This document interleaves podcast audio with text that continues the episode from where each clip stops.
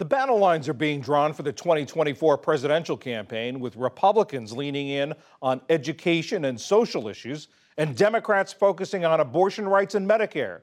Lisa Desjardins spoke with Montana's Democratic Senator Jon Tester about some of the looming fights ahead. Critical junctures are fast approaching on spending, the national debt, the military, and the next national election. And playing a role in all of them is the senior senator from Montana, Democrat Jon Tester. Senator Tester, thanks for joining us. Let's start with the nation's money problem. Just this week, a key Republican on budget matters said that the market should be ready for a possible plunge this summer because of a potential standoff over the national debt. You're an appropriator. What's your level of concern about this? Well, uh, look, uh, when you start talking about the debt limit, I'm very concerned because that's really playing with fire and could drive our economy into a depression really, really quickly if we if we don't pay our debts. Look, the debt is a very serious business, and we should sit down and have a bipartisan group with government and non-government folks get together and put forth some recommendations after they study the topic about how we can get our debt under control using common sense rather than political talking points. And I think if we're able to do that, we can set the country on a very secure path uh, for economic growth and get our debt under control. But if we're going to continue to use the debt as a political football, depending on who's in power and when they're in power, I don't think we'll ever come to a solution on the issue. I think it can be done, but we have to remove politics from this equation.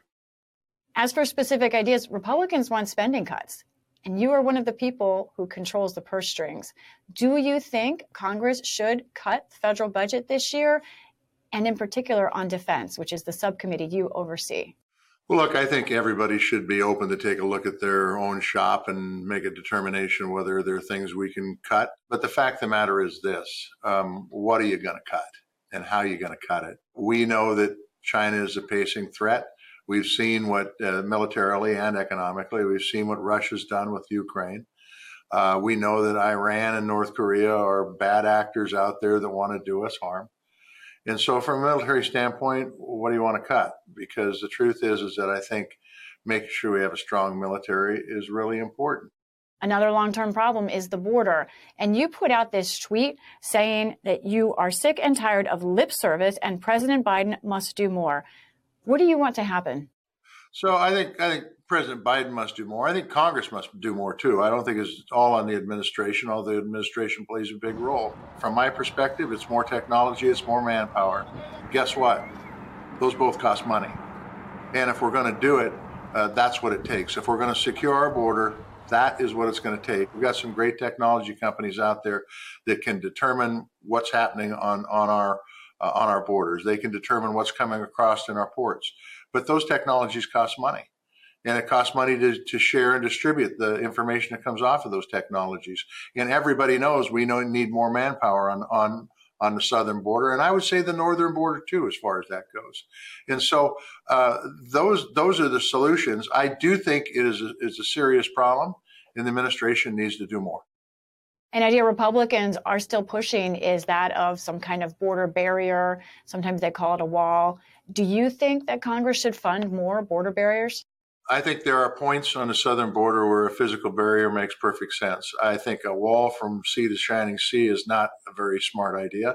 I think it's a gross waste of money, and I don't think it'll uh, last the test of time. But there are some points in our border where a physical barrier absolutely can provide some protection. And those are the areas we should look at. You're saying you want more than we have now?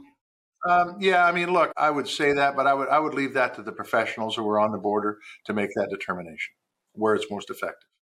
But they know that you are in charge of the funding. Yeah, that's right. But they have to make the presentation and say, "This is what we need. This is why we need it," uh, and and then then I can make the decision whether we need to fund it or not. You are also pushing hard to correct what you see as a major problem for some veterans.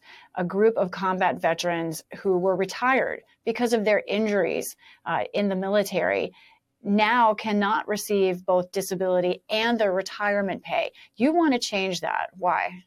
So, this is called the Major Richard Star Act, and this is a situation where a person who serves in our military gets injured while they're on the job uh, in the military, and it forces them to retire because of their disability. Uh, I think it's only fair that those folks get retirement and disability pay. Their ability to earn income has been severely altered, and they've been forced out of the military because of their injury. Uh, I just think it's the right thing to do. We have an all volunteer military. We want folks to sign up. We have to live up to our end of the agreement. And I think passing the Major, Major Richard Star Act would live up to our end of the agreement, where when people get hurt in their service to this country and are forced to retire out of the military, that they get concurrent receipts, both disability and retirement. This country is still so divided. And this week, of course, we saw a lot of news and discussion about January 6th. I want to ask you, where do you think we are in terms of the tension around falsehoods and just as a country in this divided time? I think the, the country is incredibly divided right now. Um, I think that that division puts our democracy at risk uh, like we've never seen it before in my lifetime, at least. I was here on January 6th. I saw what happened. I didn't even fully understand what was happening while I was watching people storm the Capitol. But in the end, it was about our elections, which are fundamental to our democracy. And if we've got folks out there that can overthrow our, our elections based on false information, we got big problems. We have an incredible system of free speech and free religion and Second Amendment rights. And and we've got folks out there that want to destroy that. And I, I don't think they really think they're destroying it, but in fact they are.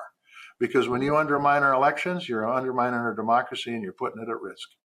During this exact time is when you have decided to run for reelection, even though you have a huge political target on your back. Republicans want your seat.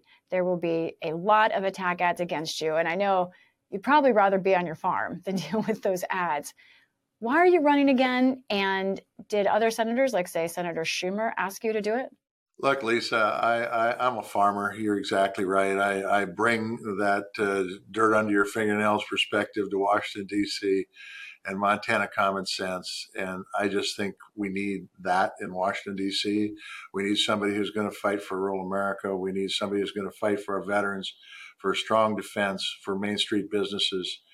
And, and I think I bring that that that uh, that skill set to the table. I, I had a number of my colleagues that I like and they like me asked me to come back, but the truth is the decision was really made by my family, by my wife, uh, my kids, my grandkids, and and for the good of the country. Uh, quite frankly, uh, I think that uh, the division also had an impact on my decision. I think it's important we try to bring this country together, and it's important that we move on so our kids and our grandkids can have a great quality of life and the same kind of opportunities that my parents and grandparents gave me. Senator Jon Tester, Montana, thank you. Appreciate the visit with you, Lisa. Thank you.